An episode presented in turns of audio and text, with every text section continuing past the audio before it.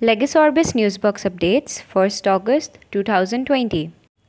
Bar Council of India has asked all district bar associations to mandatorily furnish details of all the advocates registered with them.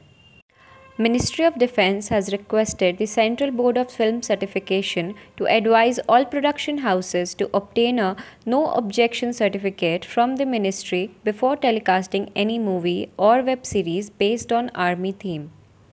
Supreme Court has refused permission to hold the annual Shravani Mela at Baidyanath temple in wake of the pandemic situation.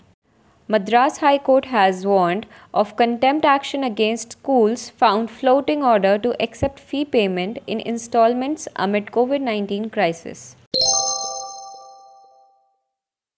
That's all for today.